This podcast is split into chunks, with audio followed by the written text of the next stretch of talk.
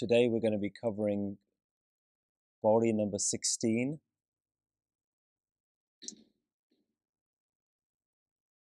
And as we've seen with the previous verses,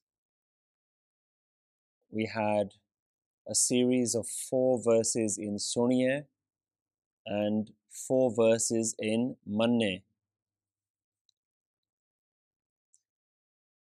And in the same way, the next four verses are also linked together.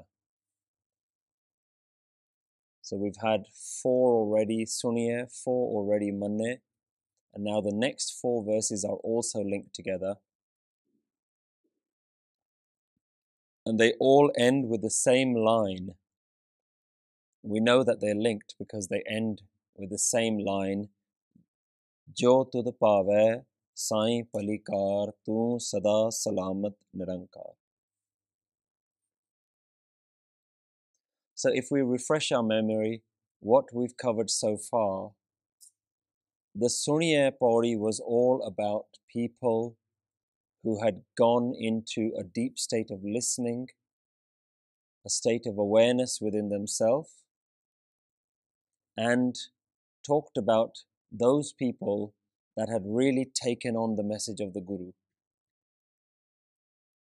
The next four verses were all about the people who had listened and followed that instruction, that had accepted the Guru's wisdom as the ultimate wisdom.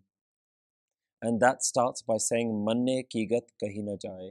We cannot even begin to describe what level these people are at who have fully accepted and known that truth of the Guru within themselves. The last verse of the Manne Shabads begin with the line Manne Pave Mokh Duar. So it describes that these people have found liberation. So the next four pauris or the certainly the next pauri coming up after this, we can confer. The next four pauris, we can infer that it is also talking about these people who have gone through that process of Suniye, gone through that process of Manne, and now what we're discussing is those people who are Manne Pave Mokh Duar, who have found that liberation. The ones who have mastered Suniye and mastered the experience of Manne. And the Shabad begins Panch Parvan, Panch Pradhan. The word Panch is a plural word. We know that because it doesn't have an onkar at the end. So it's a plural word. And so in this context, it's referring to those people who have done that sunya, who've done that manne, they're now given the title of Panch. And Panch is a saintly person, a sadhu person, a sage, a holy person, a Panch. And it is the ones who have listened, the ones who have accepted, who have understood, and who are now living this as their lifestyle. This is who they are they have now transcended themselves. They've gone beyond themselves. They're the ones who are always connected, always connected with that ik. Remember that whatever we talk about always has to go back to the ik, ik onkar. They've elevated themselves from their individual identity to this universal identity, when we talk about the analogy of the torch and the torch that's shining all around, looking at different things, this is the torch that is aware of its own light. Not focusing on what it's shining on, not constantly interested in things outside of it, but aware of its own light, its own brilliance. So, this is the torch that knows that it is light and it knows that the light is not something individual to it, it is part of this bigger light. Mein jyot jyot hai soe tiste chanan mein chanan hoy. It understands that it is alive because there is this greater aliveness of the universe. Its aliveness isn't individual, it is Paramatma. So these are the people that we're talking about. Panch Parvan. So we can call these people the conscious ones, the awakened ones. Parvan means they're approved. Panch Parvan, Panch Pardhan. Pardhan means they are masters, they are leaders, they are authorities. So we can say that these awakened ones are approved and they are the authorities. They are approved because the purpose of their life has been achieved.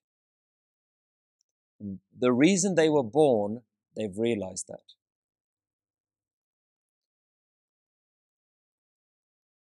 And they are authorities because we look to them as a guide for mankind.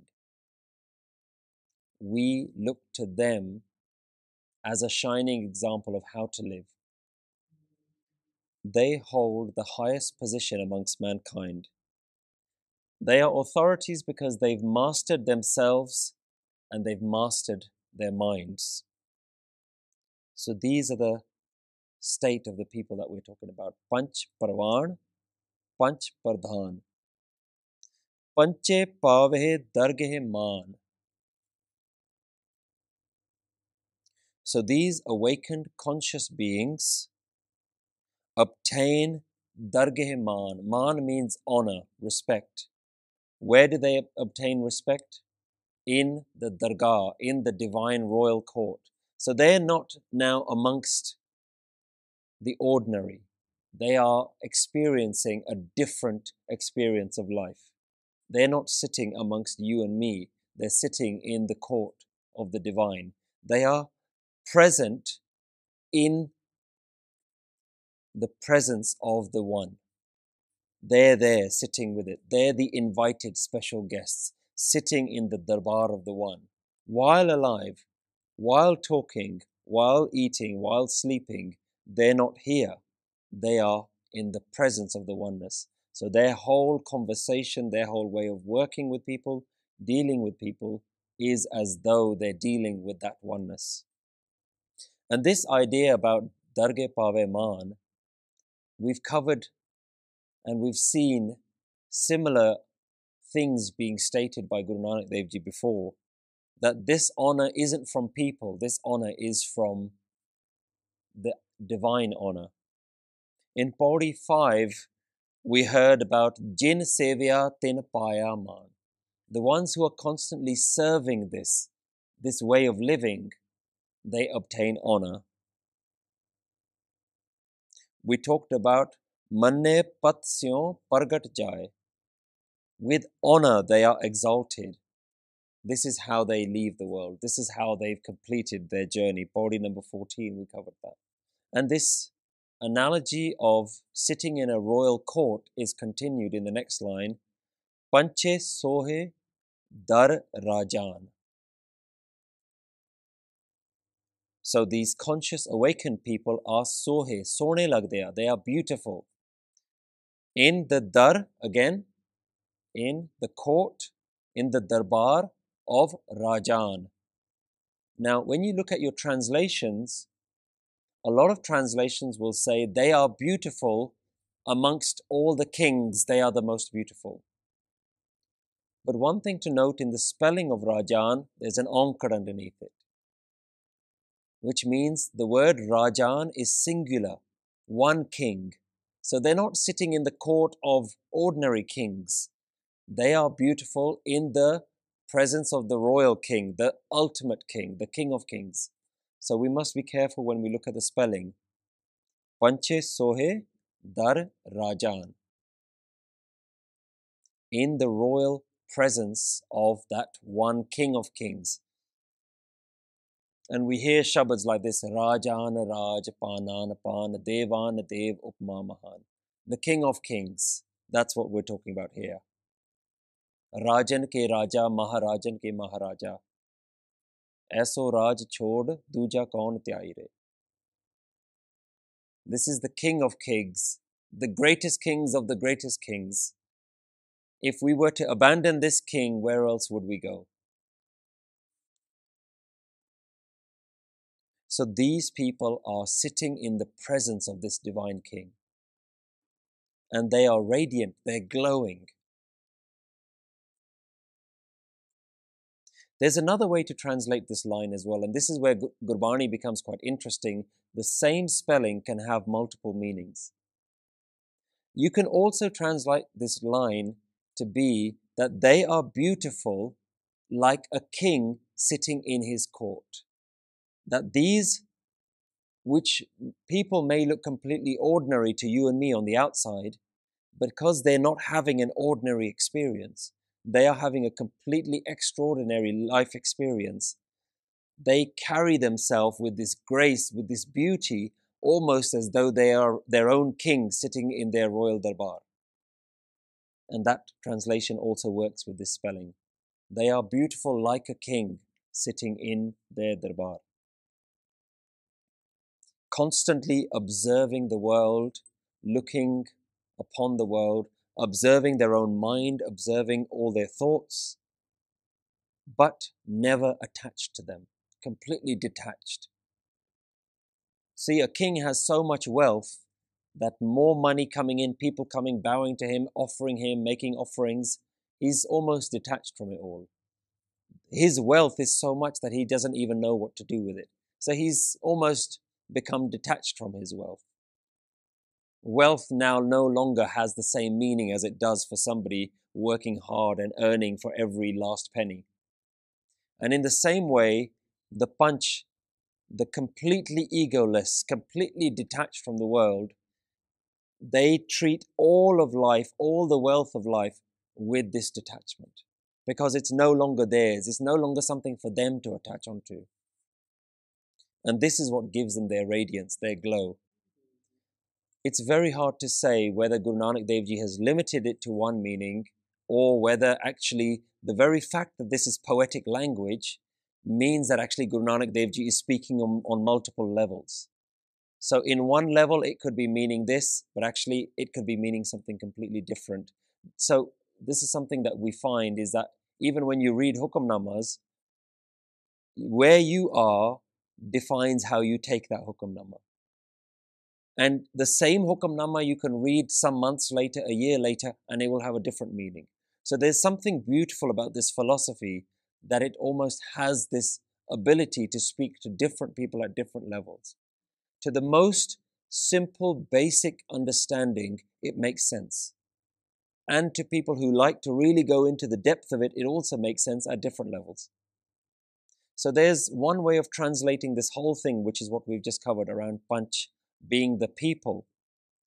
But interestingly, and something that's almost never covered in any of the standard translations, is that panch has a completely different meaning as well and doesn't actually refer to the holy people, the saintly people. And so I'd like to go through that as well. These lines that we've just covered actually have a completely different meaning if you just change the meaning of the word punch. So the word punch in Gurbani has also been used to represent the number five. And the five has multiple meanings. Just one word punch with exactly the same spelling has been used to represent the five thieves. We talk about panch chor. So we talk about punch here, but it's interchangeable with the word panj in certain places in Gurbani. Panch Chor, five thieves. Panch Indriya, five senses. Five virtues. There are also five good qualities that a person must try and obtain in their life. Five elements. The body is made up of five elements. And Panch Shabad as well, five celestial sounds. And some people translate Panch Shabad to be five different types of instruments, different ways of creating music has been broken down in Indian music as five different types, five different categories of music. So the word panch in Gurbani has been used to represent several different things. So we need to look at the whole Shabad to try and work out what we think the meaning is. There's a really beautiful Shabad by Guru Arjan Dev Ji that really highlights this point. In Rag Asa, Guru Arjan Dev Ji, fifth Guru, has this Shabad that says, Panch Manaye, Panch Rusaye, Panch Vasaye, Panch Gavaye. And here Guruji is using the word five, and each time he uses the word five, he means something else. So Guruji here is saying, Panch Manai. I have gone and reconciled with the five good virtues. And we'll go on to what those five virtues are.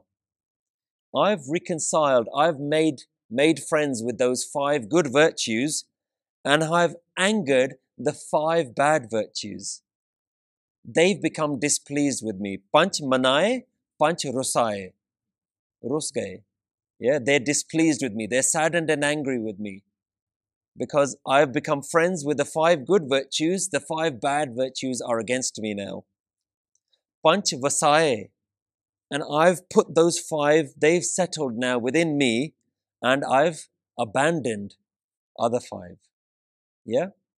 So Guruji is using the word panch here, but you have to understand that there's so many different meanings here. Inhe bid nagar vutta mere bhai. This is what has happened in my town, in my sarir, in my body. These things have now come and inhabited my body, like I'm a village. And these five have now come to live in this village. Durt gaya gur, gyan dridaya. Durt gaya gur gyan dridai.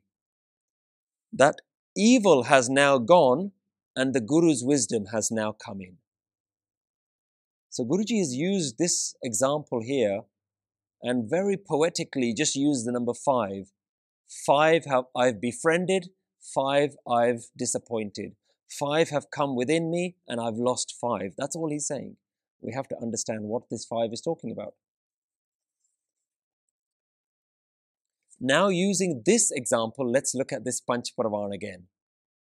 If we take Panch to mean the number five, we can have a completely different meaning of this Shabad, Panch Parvan, Panch Pradhan. We can say Panch Parvan, five are approved. Five elements are approved. To start the human body, you need five elements. This is earth, fire, wind, water, and space five different elements needed to create the human body. The human body is said is to be made up of these five elements. These have become approved and Panch Pradhan, five have become manifest. They've become the leaders. Which five? The five senses. So five elements have been approved to create a body of five senses, Panch Pradhan. Panche Pave Darge Man. But everybody has the five elements, everybody has the five senses.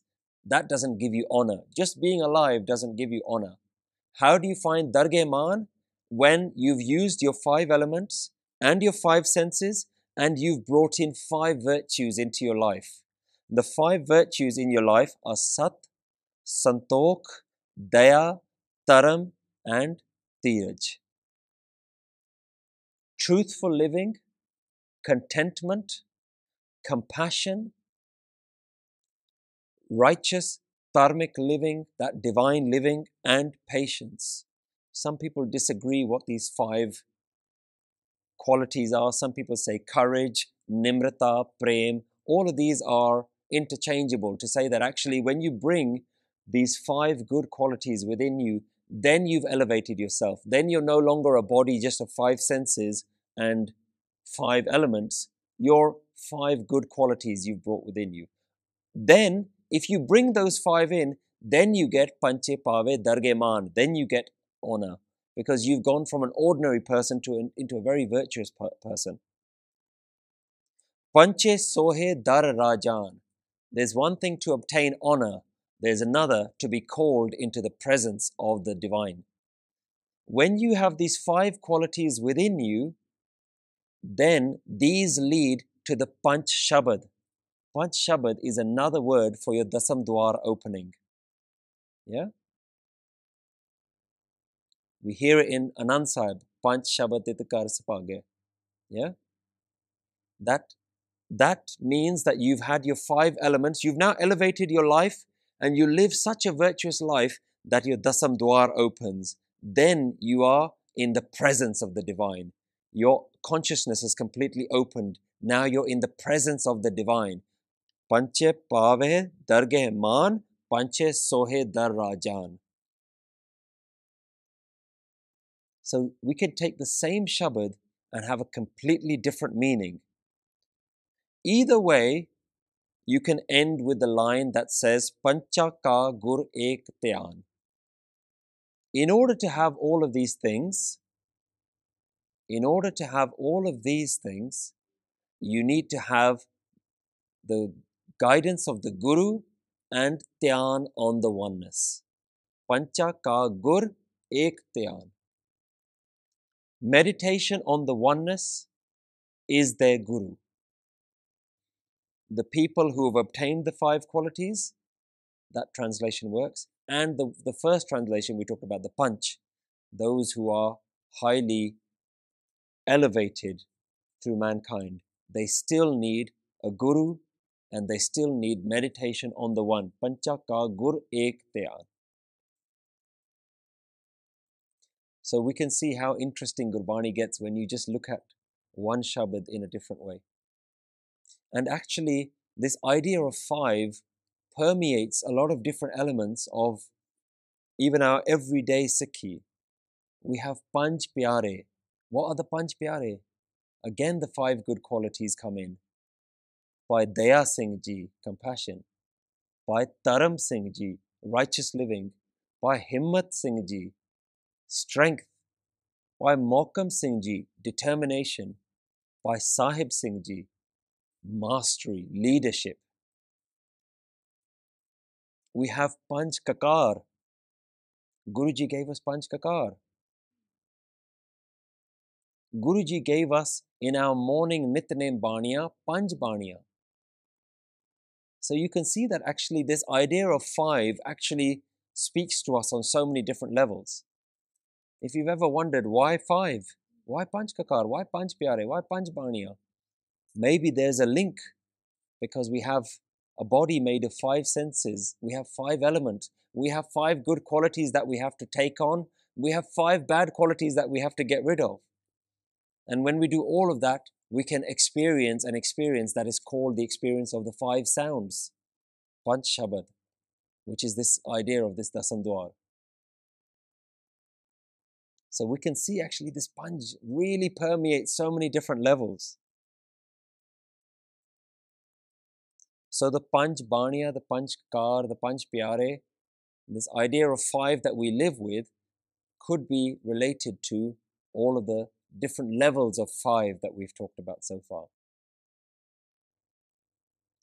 Then Guruji says, because this is so deep a concept, Jeko kahe kare vichar, karte ke karne nahi sumar. If one tries to have a conversation about this, if one tries to think too deeply about this, if one tries to discuss this, what it's like to be in this state, what is the experience of that person who is in that punch state? Karte ke karne nahi sumar. Why is it karte ke karne? Why not panch ke karne? Why are we now talking about the karta purakh and not these individuals? Because these individuals are no longer individuals. They're merged. They're lost their individuality. They're back in the ocean there's now no difference between them and the oneness itself. We talk about Brahmgyani are Parmeshwar. These people are the same as Parmeshwar. Har jan aisa chahiye jaisa har hi hoye. So these people are one with the oneness. They're no longer themselves. So when you're describing them, you're describing the oneness. Jeko kahe kare vichar karte ke karne nahi sumar. When you describe them, you realize that you're not describing them, you're actually describing the whole of creation. And then you realize that their description cannot be done. Because the, the actions of the oneness, karte ke karne, the actions of the creative being, nahi sumar. Sumar means limit or like to do an account, to try and quantify, cannot be done. Karte ke karne nahi sumar. Cannot be done. There is no end to the limit of this description. The workings of the doer never come to an end. You cannot describe it. So these panch are no longer there. They are living, breathing, walking, talking versions of that oneness. They are the divine manifest on earth. They themselves cannot describe their experience. Even they can't explain it. Even they can't put it to words. They're just at one with the universe. They understand the universe, but they cannot speak about it. So, Guruji here is now making this point very clear, and he's done that again and again and again, saying this description cannot be described. And time and time again in Japji Sahib, we've heard this analogy that if anyone tries to describe it, they will realize that they are losing this battle.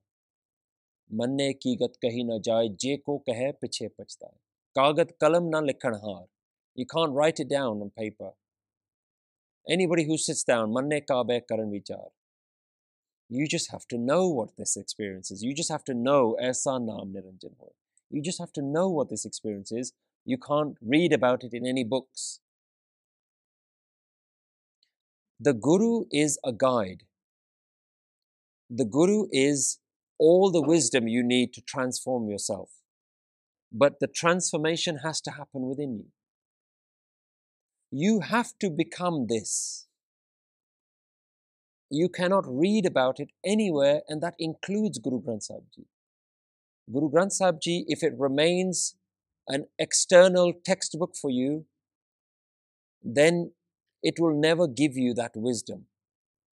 This wisdom is something where you practice Guru Granth Sahib Ji, where you live it, where you're breathing it, where you're talking about it, where you're eating it, where you're sleeping it. Uthat baitat sovat jagat. At every moment, you have to live this. Then the Guru goes from being an external text to an internal wisdom. This is antar gyan. So we have to understand that we must become this. We talked about before becoming the highest version of yourself, the highest being that you can be. If you can imagine for a moment, what are you like in your highest state, in your highest self, just within yourself? What is the best version of me? What is the most elevated, what is me going to be like as the enlightened me? Be that person. Because that person is in you right now. And it doesn't require you to do anything special. You just have to become the highest form of what you are. And the highest form of what you are is already there. You almost don't have to become that person, you just have to be that person you are already holding that divine version of yourself within you. There is no barrier. When we talked about right at the beginning in the Mool Mantra, when we talked about Sayapang, self sustaining, needing nothing external, this is what we mean. You can be this.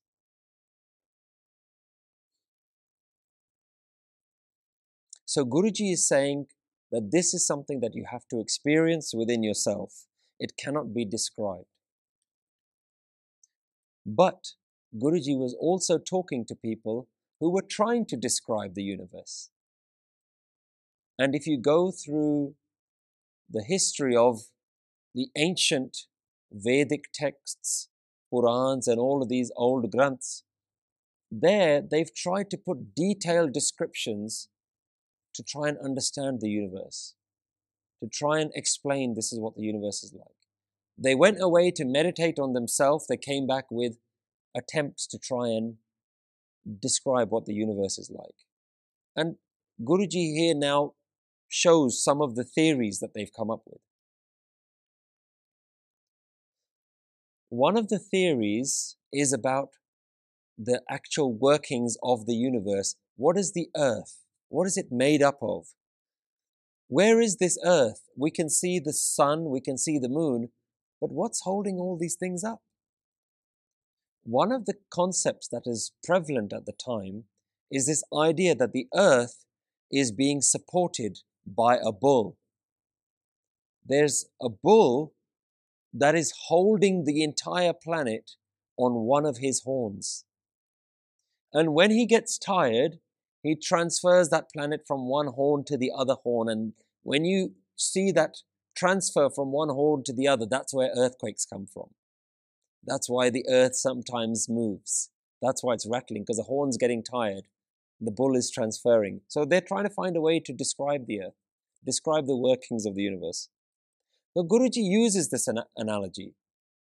And rather than criticizing the analogy, Guruji just raises questions about it. Say, okay, let me ask you some questions. Let me get some clarity on this concept. So, we started talking about the people who are connected to the universe, but Guruji says that these people, even they themselves can't describe it. Who are you trying to describe the universe? Why are you trying to describe the universe when the most enlightened beings are not able to describe the universe? So he's now challenging these common beliefs about what is the universe made of. Guruji goes on to say, Tol Dharam Daya Kaput. So this idea of this mythical bull is tall. Yeah, this bull. Guruji says, yes, there is a bull holding up the earth, but it's not the type of bull that you're thinking up. The natural way of the universe, dharam, is what is holding the universe up. This natural law. We can call it hukam. That which is, the way things are, that is what is keeping the universe going. So Guruji says that if you believe in a bull, make dharam the bull that is holding the universe, as in the will of the one, that divine will that just makes things happen all the time. That dharam is what's holding the earth up. And that dharam has come from somewhere. That natural system has come out of something. It isn't just now let's look at the West. Scientific theory is that the universe is random. Scientists believe that the mm-hmm. universe is completely random and is just happening unconscious. The whole universe is unconscious. It's just happening. There's no great being, there's no scientific proof of any oneness or any divine being. So it's just dull, almost like the universe is dead and it's just a random series of events happening. Some meteors are colliding with others, they become a planet, some star is destroyed, it explodes, that creates some more planets. The East has always said, yes, all of these things are happening, but there's something alive. And the whole universe is alive, it's not dead. It's quite a different concept to what the Christians and the Abrahamic traditions believe, which is about there is a God and he is an architect. Like there's somebody actually choosing, I'm going to make an earth and I'm going to put some people in there and I'm going to make Mars and I'm going to make another solar system here and I'm going to paint this one red and this one blue. Like somebody's actually sitting there making all these decisions. That's not the Eastern system. The Eastern idea is that the universe is in tandem with science. Science and Dharam are not at odds with each other. Science and the Abrahamic religions are completely at odds with each other. The Abrahamic traditions will tell you the world is only 6,000 years old. You show them a fossil that's several millions years old of a dinosaur, they say, God put it there to test my faith. So they're battling with their textbooks that are talking about the earth being 6,000 years old and scientific theory and experiments that are proving actually we can carbon date these trees are like 20,000 years old. How can the earth be 6,000 years old?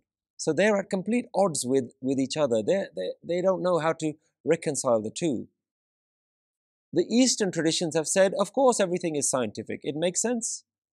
Everything has a law. There's speed of gravity, speed of light, speed of sound. It all makes sense. But it's all alive. That's all we're saying.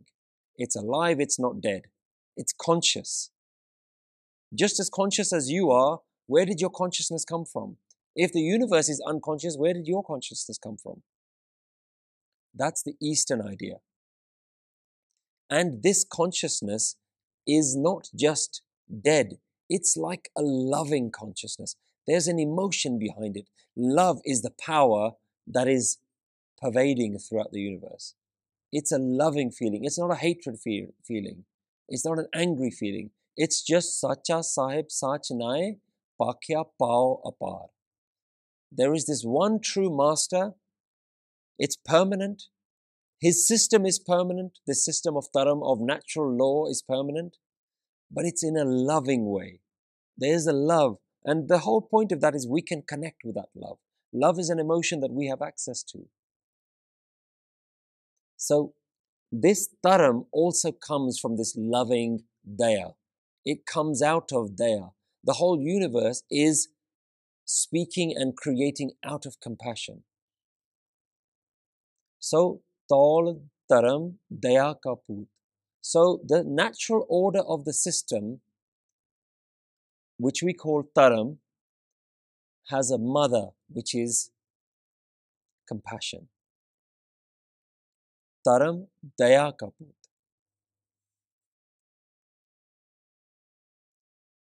Santokh ਥਾਪ rakhya ਜਿਨ ਸੂਤ ਤੌਲ ਧਰਮ ਦਇਆ ਕਪੂਤ ਸੰਤੋਖ ਥਾਪ ਰੱਖਿਆ but as well as a mother there's also a father as well as compassion, there is also contentment, santokh. Santokh is contentment. Tha Parakya means this is what binds the whole universe together. Tha Parakya.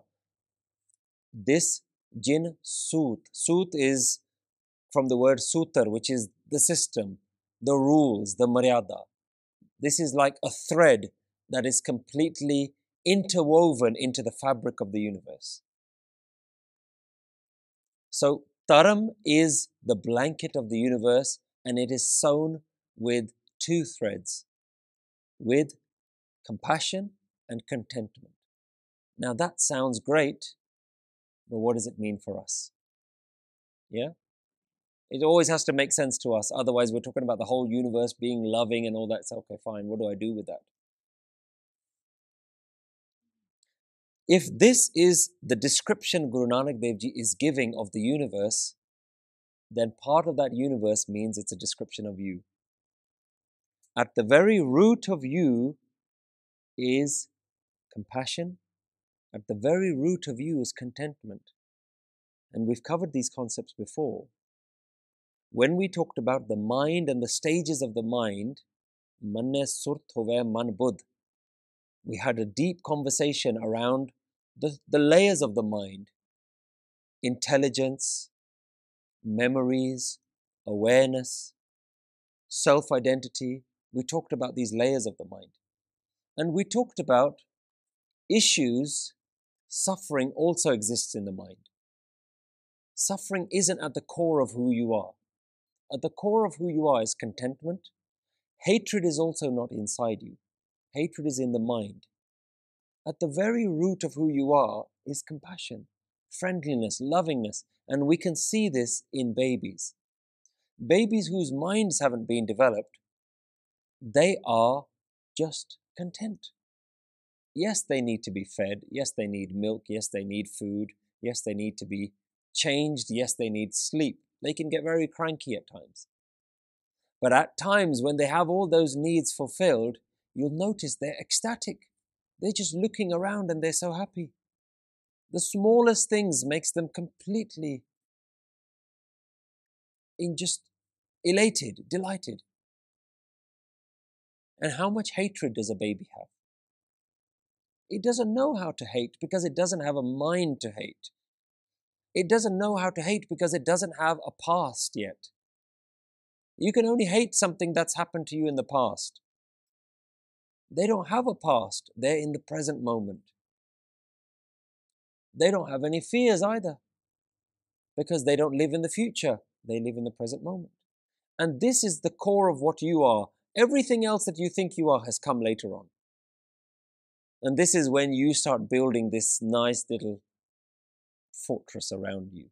My name, my identity, my family, my likes, my dislikes. And very soon, before you know it, identity, ego has been created. And that superficial layer is where all these things exist. Guru Nanak Dev Ji is saying, at the root of who you are is daya and santokh, compassion and contentment.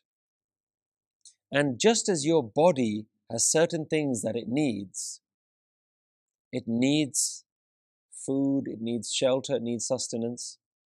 In the same way, your physical body has needs. In the same way, your spiritual body, which we talk about suksham sarir, your subtle body, your deeper subconscious, your atma, whatever you want to call it, that also has sustenance that it needs. And that sustenance is these five good qualities.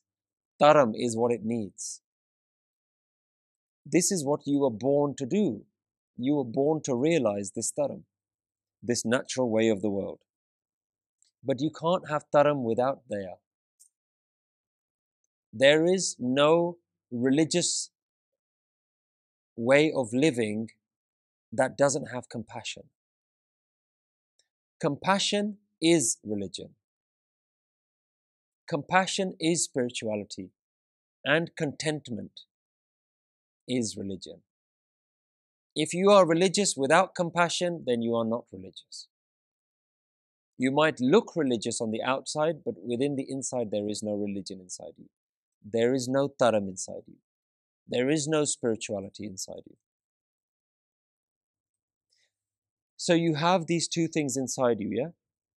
You have daya, compassion, and santokh, contentment. How do these manifest? How does compassion manifest? If you are compassionate towards others, everything you do becomes a seva, service for others. So your inner compassion is manifest outside as seva. Living in a way that your whole life is seva. That is how you manifest your compassion, your daya. And how do you manifest your tranquility, your contentment? One is external, which is seva to the outside world. How do you do seva within yourself? That santokh within yourself is manifest as Simran.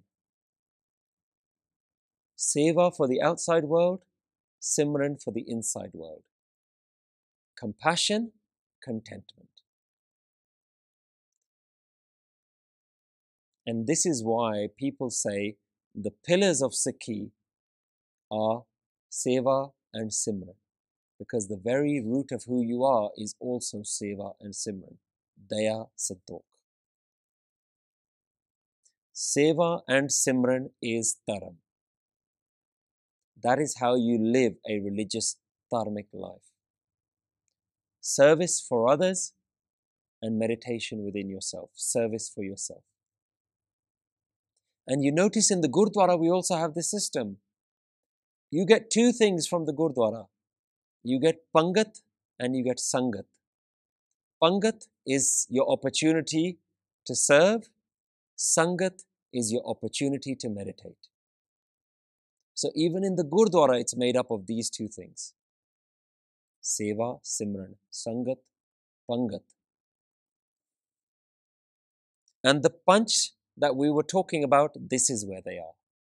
This is the place where they are, where they're just merged in Seva and Simran, in Daya, in Santokh all the time. This is their way of life. They are constantly serving, all the while being content within themselves. Contentment internally and compassion externally. See these as two wings that you need to fly. To elevate yourself to Dharam, you need two wings internal tranquility, external seva, humility. So, this is how you are, and this is the root of the whole universe. Tol dharam daya kaput santok thap rakhya jinsut. This is the stability, this is what holds the universe up. Not a mythical bull. And one who understands this will obtain that ultimate truth, that ultimate, stable, permanent truth. Jeko bujhe hove satyar. If you understand this, you will get that ultimate truth. See, Guru Nanak Dev Ji is really simplifying the whole of the mystery of Dharam down to these simple things. If one understands this, Jeko bujhe, bujhe bujna means to understand, hove satyar. They will get that truth that they're looking for. That you need dharam in your life. Dharam is made up of daya and santok. Now, this satyar that we're talking about, such, we're not talking about honest living here. We're not talking about a life that's just devoid of lies and cheating. That's not such. That's not what we're talking about. We're talking about knowing the truth and living by that truth. Understanding the permanent nature of the universe and living by it. Changing your way of living and connecting your identity with that identity. Remember, in the very first pauri, Guruji helped us by posing this question how do we come Satyar? How do we get this? Give Satyara hoye. We learned right at the beginning. Give Kude tutte pal, hukam razai chalana. So, hukam, living in the natural system, the way everything is, be in that. Now, Guruji is explaining this is what these things are. Yeah? Hukam. This is dharam. This is the way it is. So, if this is the system, let us address this idea of this bull. Let's really nail this idea down, Guruji is saying. Tavle upar keta par. Let's just analyze this idea for a moment. Let's say for a moment that the earth is held by a bull. The earth that we're walking on is being held up by a bull. Guruji asks this question how can this one bull hold this entire weight of the whole planet? Tavle upar keta par.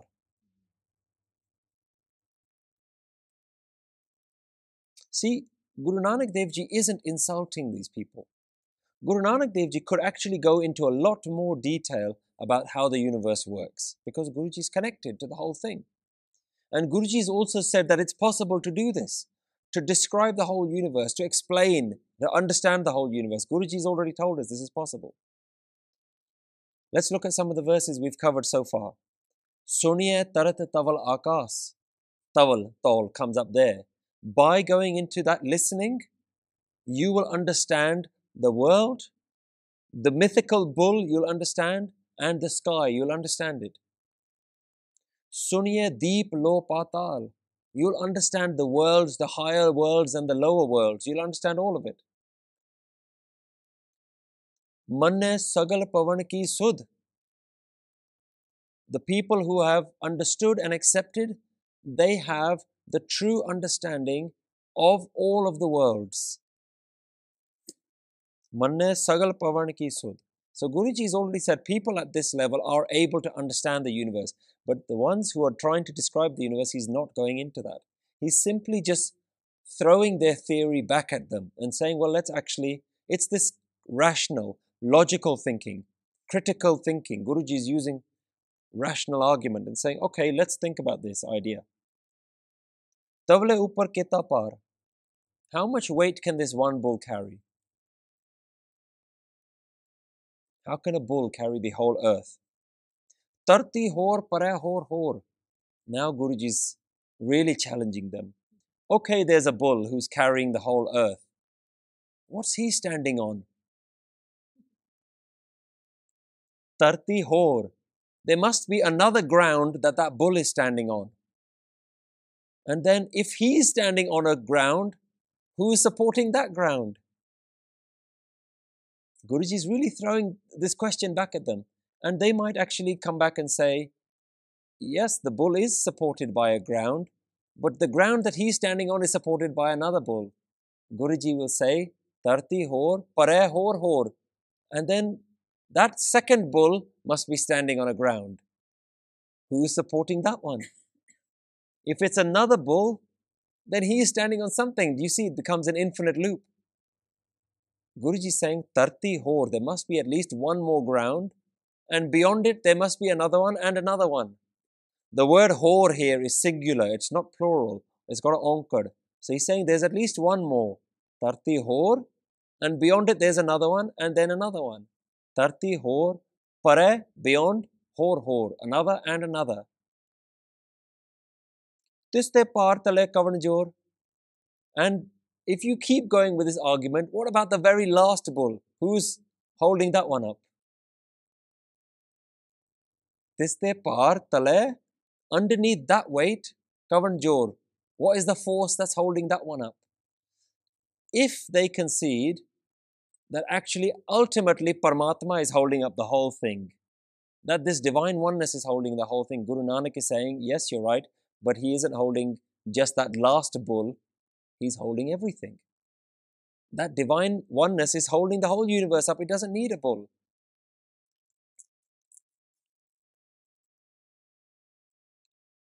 Tarti hor pare hor hor tiste par tale kavanjor. So Guruji is really getting people to start to think that if you understand that ultimately there has to be something greater than just some mythical bull, there has to be this greater force.